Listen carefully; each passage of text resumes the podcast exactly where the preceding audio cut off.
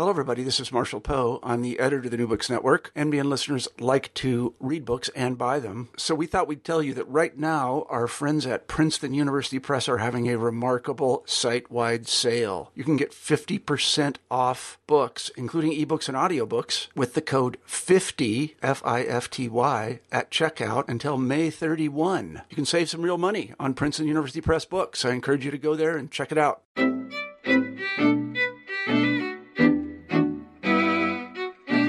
Hi, and thanks for listening to the New Books in Jewish Studies podcast. I'm your host, David Gottlieb. One of the greatest Jewish philosophers of his or any age, Moses Mendelssohn is widely considered to have played a decisive role in bridging the ontological and epistemological gap between traditional Judaism and the philosophical rationalism.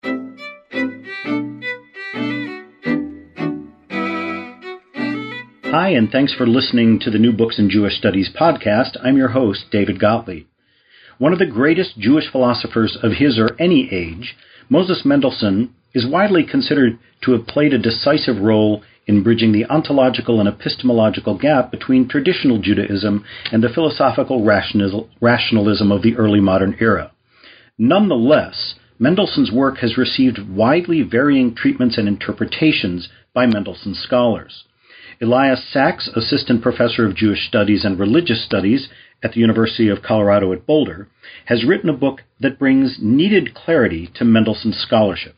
In the book, Moses Mendelssohn's Living Script Philosophy, Practice, History, Judaism, published this year by Indiana University Press, Professor Sacks explores Mendelssohn's writings in both German and Hebrew, shedding new light on Mendelssohn's philosophical approach to the challenges posed to Jewish practice by emerging historical consciousness and by late Enlightenment philosophy. Professor Sacks pays detailed attention to both Mendelssohn's historical context and the influence on his work of Christian theology and emerging scientific models of thought. The result is a deeper and more nuanced understanding of Mendelssohn's thought. Professor Sacks joins me today to discuss his book. Professor Sacks, welcome. Thanks so much, David. It's a, it's a pleasure to be here with you today. Thank you. So tell us, if you would, how you became interested in Mendelssohn's work and in what you call and what he calls his living script. So I think um, I think what first attracted me to Mendelssohn was a kind of striking juxtaposition. Um, so on the one hand, Mendelssohn is about as canonical a figure as we get in modern Jewish thought. Um, he's a leading figure in the late Enlightenment, a leading uh, theorist of aesthetics, of metaphysics.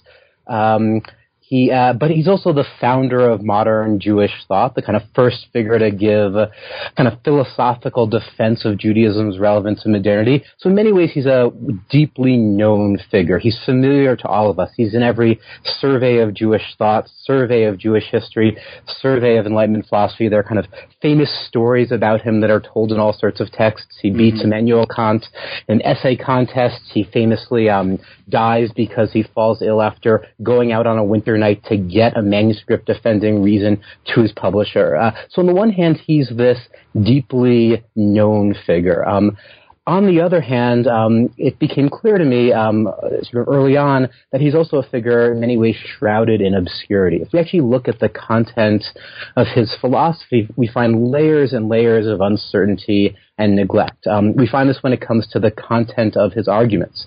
Many of his claims have gone unexplicated, um, and some scholars have basically given up hope on reconstructing the details of his arguments. Um, we find this also when it comes to his writings. Um, as you mentioned, he writes in both German and Hebrew. The German texts are widely read. The Hebrew material has largely been neglected, especially in North America. Uh, we find this when it comes to the basic character of his thought. There are debates about whether he's a kind of Jewish tradition traditionalist or a sort of covert deist. Uh, we find this about his contemporary relevance. Um, it's deeply contested whether Mendelssohn has much, if anything, to offer us today. And I found this kind of contrast to be startling, right? How could this figure both be canonical and familiar to all of us, and in many ways deeply unknown and enduringly obscure? Huh. So interesting. And then, um, you know, as you have mentioned and as you outline in the book, there's been considerable uh, and and quite a bit of high quality scholarship on Mendelssohn's thought, especially his thought in German. But you take some different approaches, not only by reading his Hebrew texts, but by developing different kinds of methodologies for helping us understand and synthesize his work. Can you talk about that a little bit?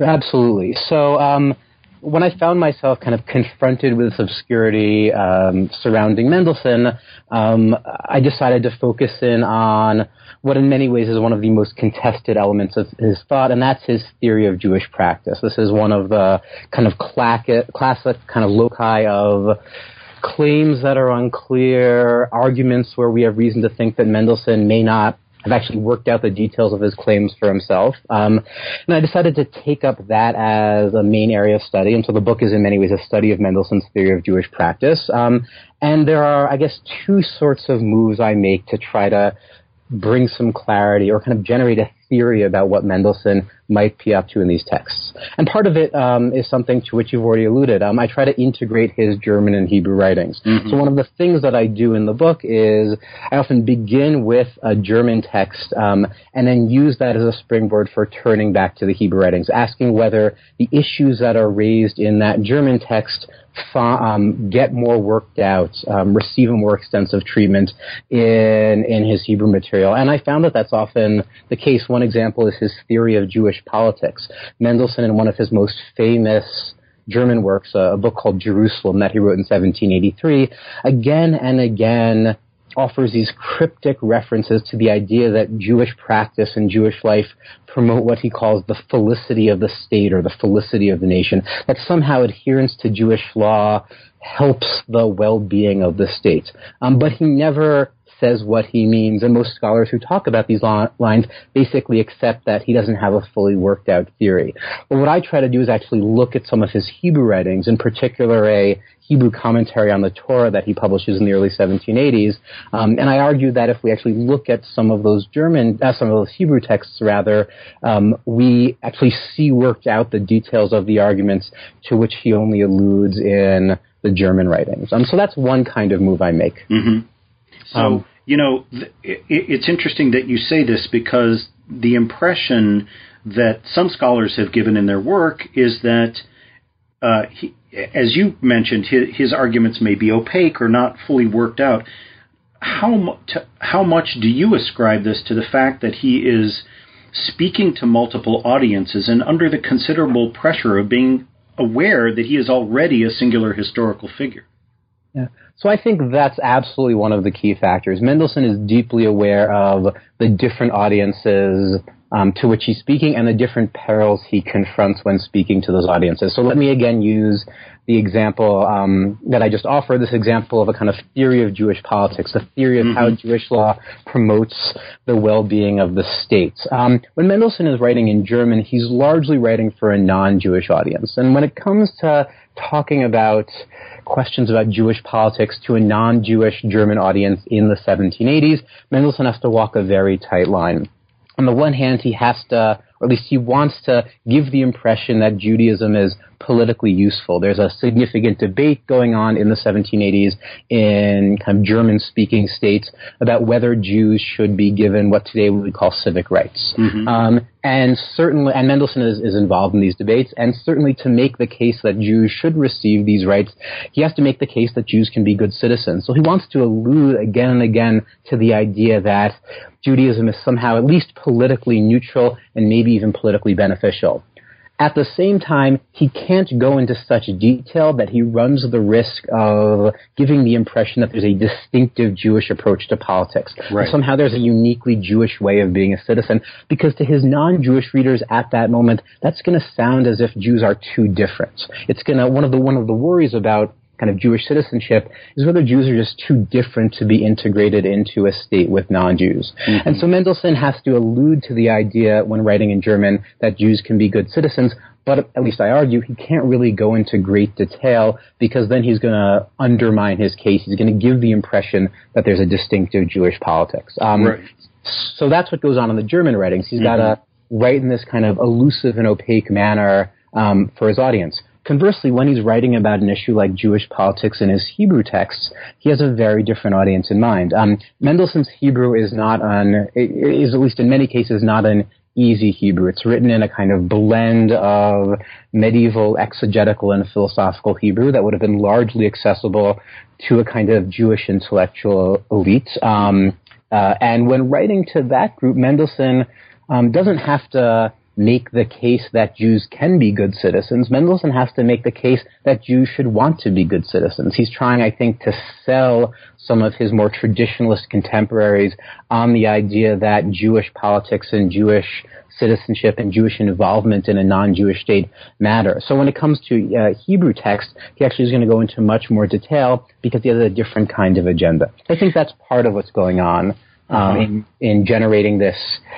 I think often frustrating style in which Mendelssohn writes. Right, and and it appears that um, uh, from your work that at least in Hebrew, but also to a certain extent in German, he has he is balancing sometimes dialectically opposed concerns. For example, the desire to endorse and encourage a continuance of Jewish practice. And you say in your introduction that he develops a series of arguments about philosophical change, engaged citizenship, and religious authority that have so far uh, gone unrecognized, and that his conception of Jewish practice is largely shaped by a concern with history. So it seems as if he is concerned with both history and tradition.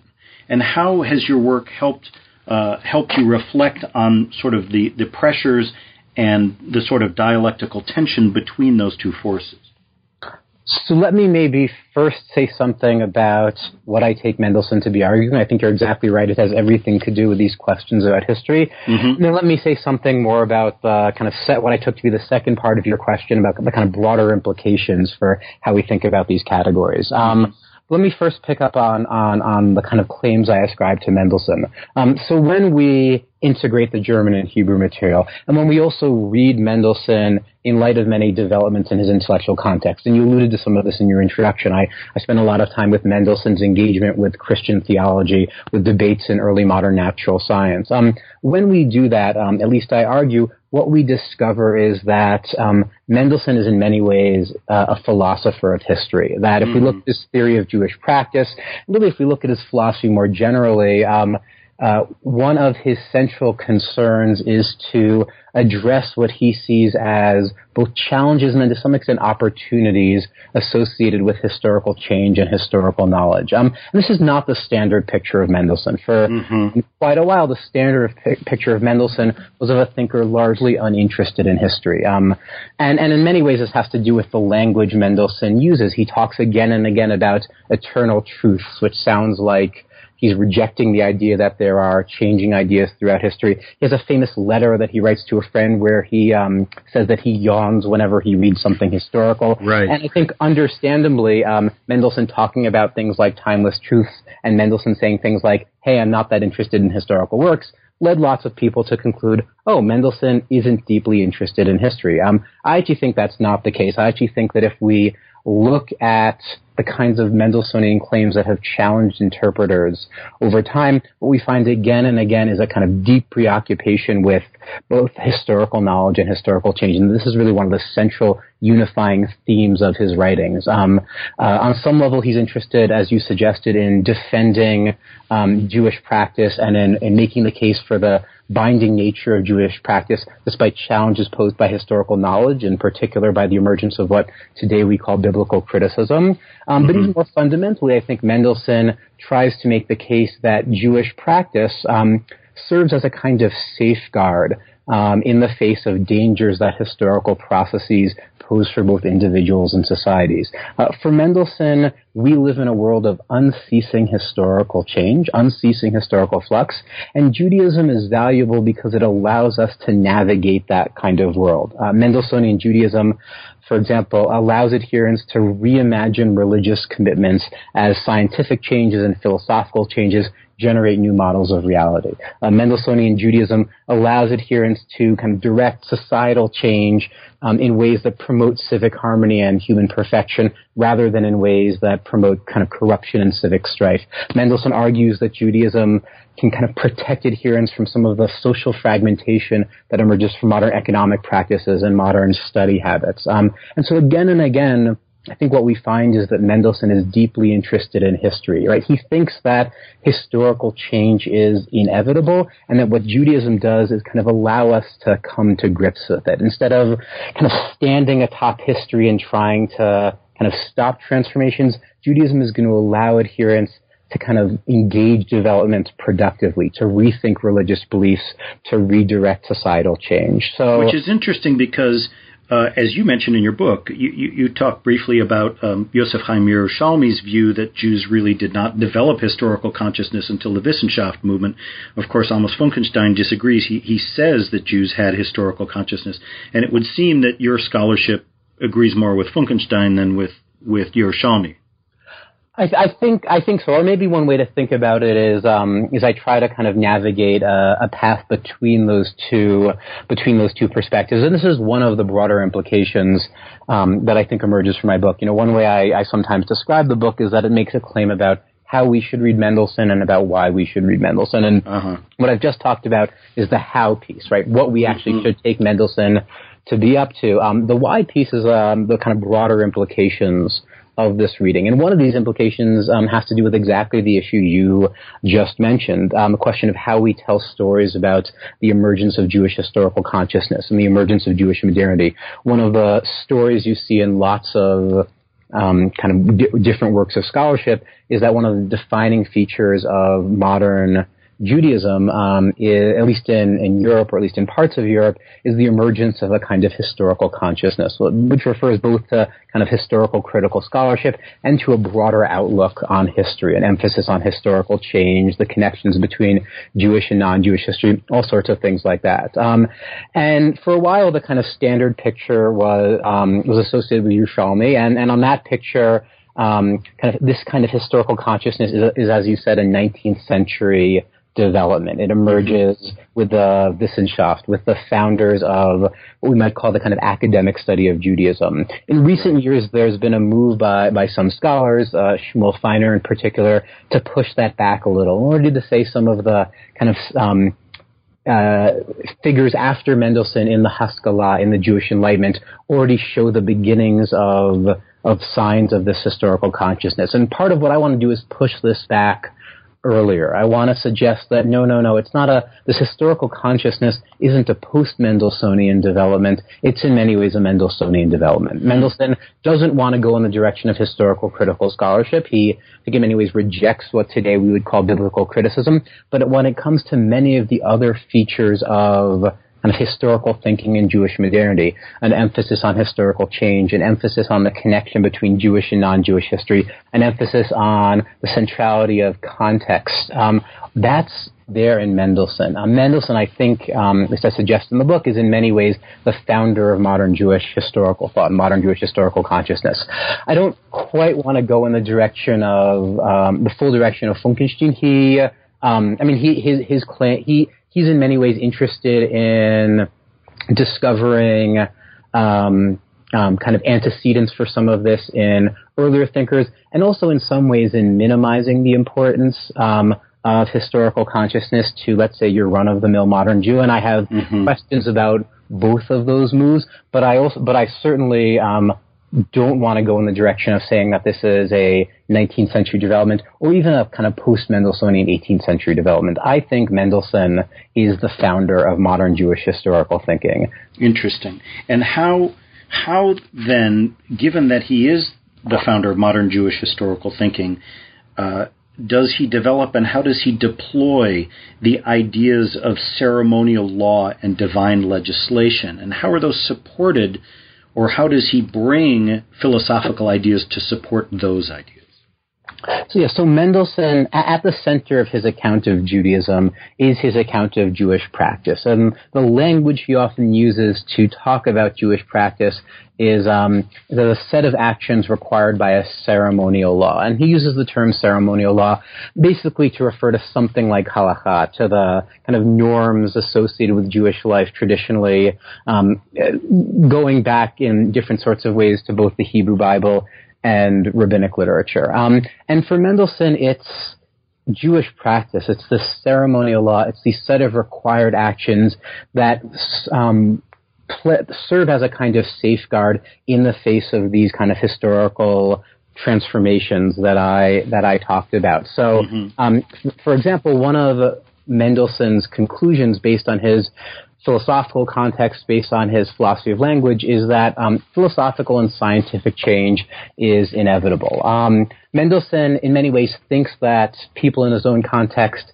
have figured out quite a bit out philosophically. I think he has, he's pretty confident in many aspects of some of the most popular philosophical models in his own context, most notably the philosophy associated with the German thinkers Leibniz and Wolff. He has concerns mm-hmm. about some aspects of his, of their thought, but I think in many ways he sees himself as a Leibnizian or a Wolffian trying to kind of fix that system. Nevertheless, Mendelssohn um, is pretty skeptical of the idea that any philosophical system, even one that basically gets it right, is likely to endure all that long. He mm-hmm. sees, um, in his own context, dramatic philosophical changes, a kind of rejection of medieval Aristotelian science, and then a kind of parade of different philosophical systems that emerge to replace medieval science, only to then be rejected in turn. Mendelssohn also develops, I argue, a philosophy of language, which basically leads to the conclusion that the kind of terms we use in philosophy and in science are so obscure that even if they get things right,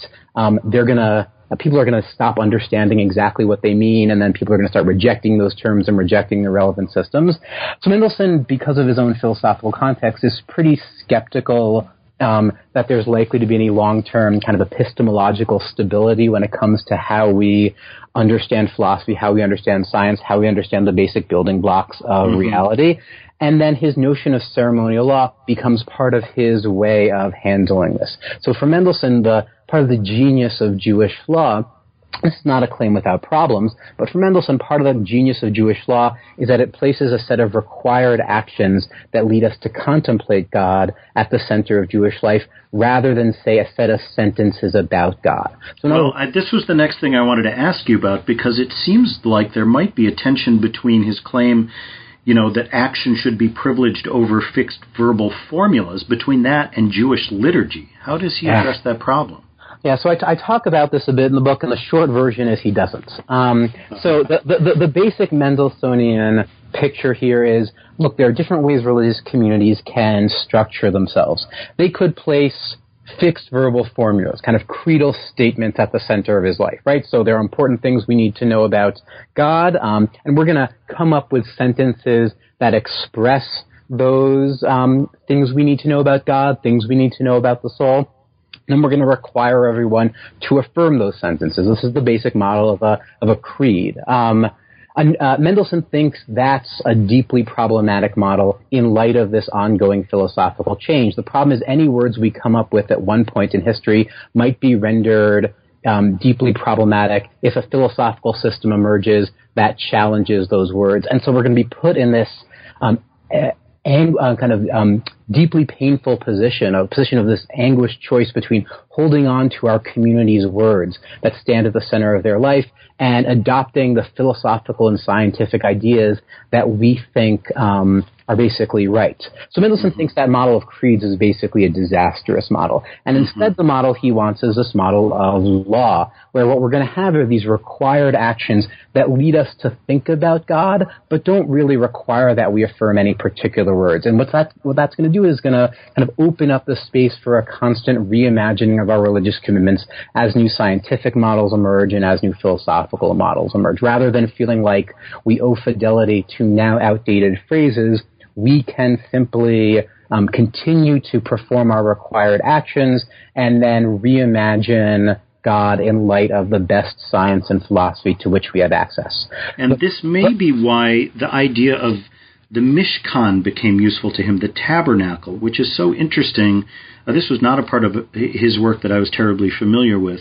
And I'm sorry that I just interrupted you. I want you to be able to complete your thought, but I'm ho- I'm hoping you can also address why he fixed on the tabernacle is so important a guide to considerations of Jewish felicity. Yeah, so yeah, you should certainly not apologize for interrupting me. I, um, as is clear from this conversation, and for to anyone who knows me, I tend to ramble, especially when it comes to Mendelssohn. So yeah. please, please interrupt me. Um, okay. Let me let me just finish the one point about um, the tension with liturgy that you mentioned, and then I'll turn to the Mishkan, to the tabernacle, um, if mm-hmm. that seems fair. Um, Absolutely. So, so, so th- this basic model is right. We're going to follow these laws, and therefore we're going to be able to constantly reimagine our commitments because there aren't specific words we have to affirm.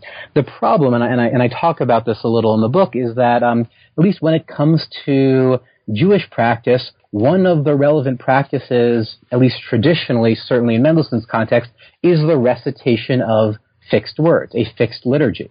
Um, and Mendelssohn, as far as I know, never really comes to grips with the possibility that even in the absence of creedal formulas, even in the absence of a moment where there's a kind of officially enforced creed that Jews have to affirm, he doesn't really come to grips with the possibility that even the, a fixed liturgy could inhibit this process of philosophical imagining. I speculate mm-hmm. in the book about how he might have tried to come to grips with that. I think he may have resources in his thought, but but but he never does. And I think this is a um, another feature of Mendelssohn. I, I, think there's a lot that's philosophically useful in Mendelssohn, and when I talk about this in a book, I think he's a really useful theorist when it comes to topics like the relationship between um, um, belief and practice or the way traditions develop.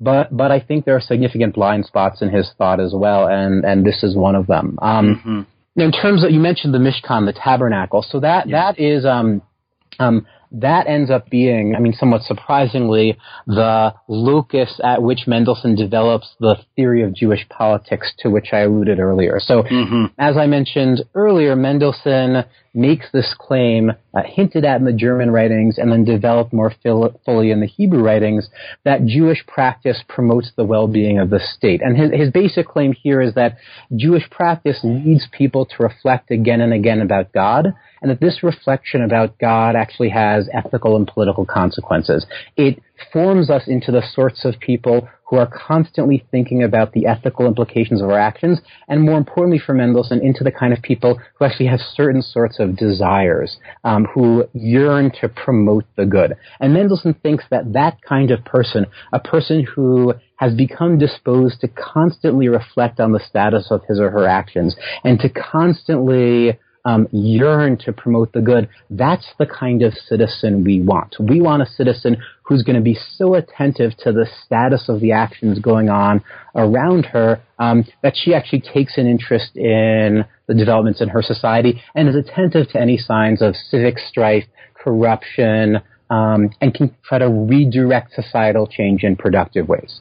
And Mendelssohn mm-hmm. makes this claim at the end of his Hebrew commentary on the book of Exodus. Uh, his Hebrew commentary on the Torah is known as the Biur or the elucidation, and he concludes his Biur on Exodus with a long and fascinating digression, um, which has basically gone unnoticed in the scholarship on, on the Mishkan, on the tabernacle, on this portable sanctuary that in the Bible the Israelites are commanded to build um, after leaving Egypt. And Mendelssohn, mm-hmm. I argue, uses his discussion of the tabernacle um, as a kind of platform for making this claim. He makes the claim that in the ancient Israelite polity, um, that, that initial task of building the tabernacle set this process of reflecting on God and and reflecting on the good and acquiring desires, um, it set it in motion, right? The idea here is that the tabernacle was this communal project um, that linked kind of ordinary, everyday economic activities to reflection on God,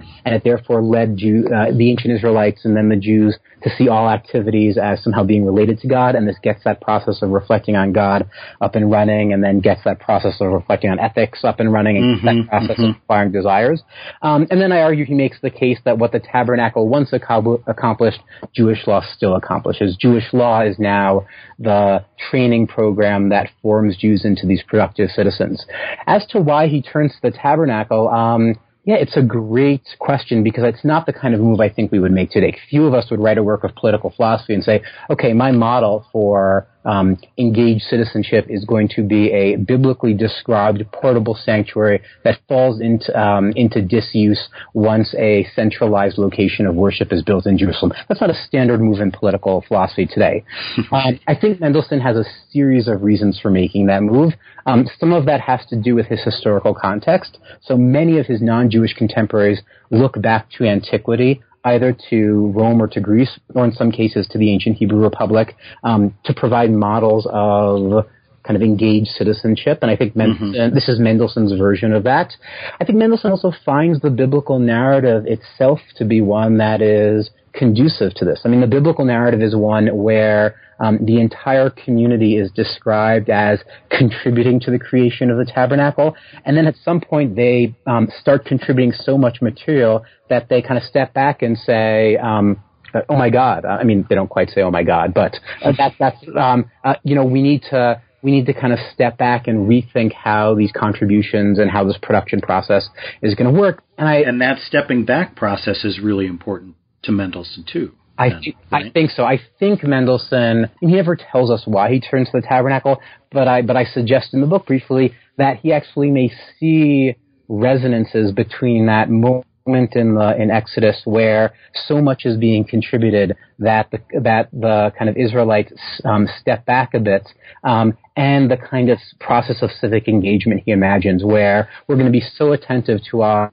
our kind of communal context that we're going to be able to adjust communal kind of political and economic and aesthetic practice um, to address problems. I, I suspect Mendelssohn sees a kind of resonance in the biblical narrative to the kind of claims he wants to make, even though, of course, I mean, in, use, in his reading of the Mishkan goes well beyond anything in the text. I don't mean to give the mm-hmm, that mm-hmm. Mendelssohn's is a plain sense reading of the Mishkan. Um, right. I think, is engaged in this philosophically and politically creative rereading of a text based on hints and allusions and themes that are already there in that text. What do you come away claiming was the defining theme behind Mendelssohn's diverse works? And, and how does your method of historical reconstruction help you develop that claim? Yeah.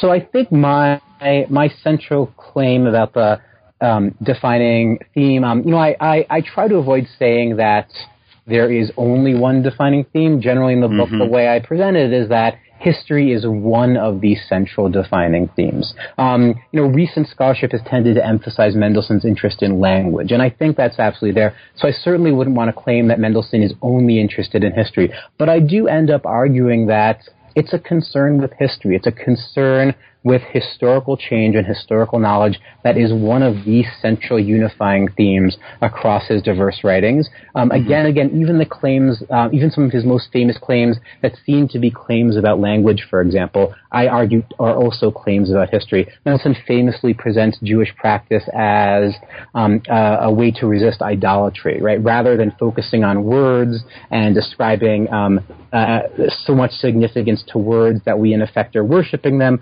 Jewish Jewish practice is a series of ephemeral actions that we can never worship because they disappear as soon as we perform them. Um, mm-hmm. That's certainly a claim about language, but I also argue that that's a claim about history because Mendelssohn doesn't think idolatry just happens all of a sudden. He thinks it itself is the result of a long historical process that he can chart. So, in many ways, the the the, the claim I make is that Mendelssohn has this um, has this has a concern with history that is one of the central unifying features. Now, methodologically, in terms of what that means, um, you know, in many ways, and this is going to sound a little old-fashioned, um, I make I, I think that my reading of Mendelssohn just emerges from a close reading of his texts in their historical context.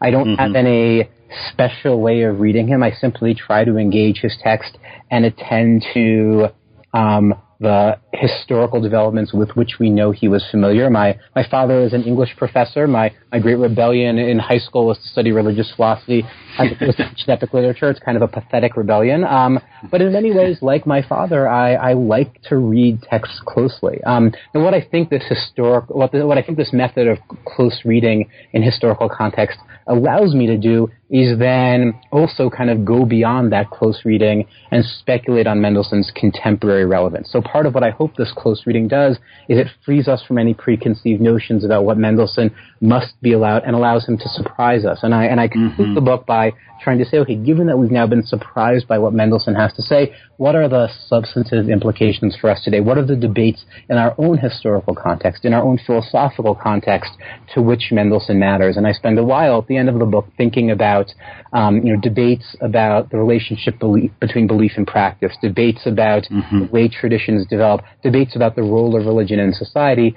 to which Mendelssohn might be relevant. I, I, don't think Mendelssohn gets everything right. I've already talked about some ways in which Mendelssohn has blind spots, but I do think there are Mendelssohnian arguments that can help advance contemporary conversations in religious studies, in Jewish studies, and in philosophy. And how is this going to uh, influence the direction of your future work, and what, what is next for you? so the two of the things that I enjoyed in working with Mendelssohn and, and probably have become painfully clear in this conversation that I enjoyed about working about Mendelssohn are um, kind of working with neglected Hebrew philosophical material and mm-hmm. working on thinkers interested in history. And that constellation of factors has led me to engage um, uh, another kind of major figure in modern Jewish thought and, and a figure who in many ways has suffered from deep neglect, and that's um, it's a figure named Nachman Krochmal. Um, mm-hmm. Born in 1785, dies in 1840, um, lives in what's now uh, Ukraine. Um, in many ways, is Eastern Europe's leading Jewish philosopher, and and he's a thinker who um, has gone almost completely unstudied recently in North America. He's more he's a little more studied in Israel and in Europe, but in North America, you know, he's in he's cited in every history of Jewish thought, but really in the last 30 years, there's been essentially one English language book on him. Um, mm. And, and he is someone who wrote in Hebrew. He wrote one text which was deeply unfinished when he died, a book called The Guide of the Perplexed of the Time. Um, and I mean, it's unfinished not just in the sense that there were a few copy edits. You know, it's unfinished in the sense that we don't know the order of the chapters, and many chapters were not written.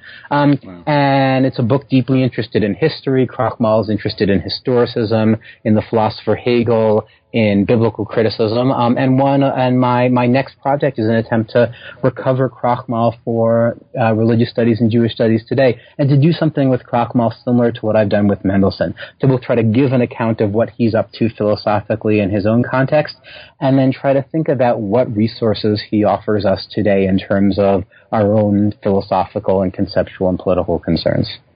Well, that will, I'm sure, be an interesting book, and I hope we get a chance to uh, talk about that one as well. I want to thank you for joining me today. My guest has been Professor Elias Sacks, Assistant Professor of Jewish Studies and Religious Studies at the University of Colorado at Boulder, and we've been talking about his book, Moses Mendelssohn's Living Script Philosophy, Practice, History, Judaism, uh, published this year by Indiana University Press. Professor Sacks, thank you so much for joining me. Thank you so much, David. It's a pleasure.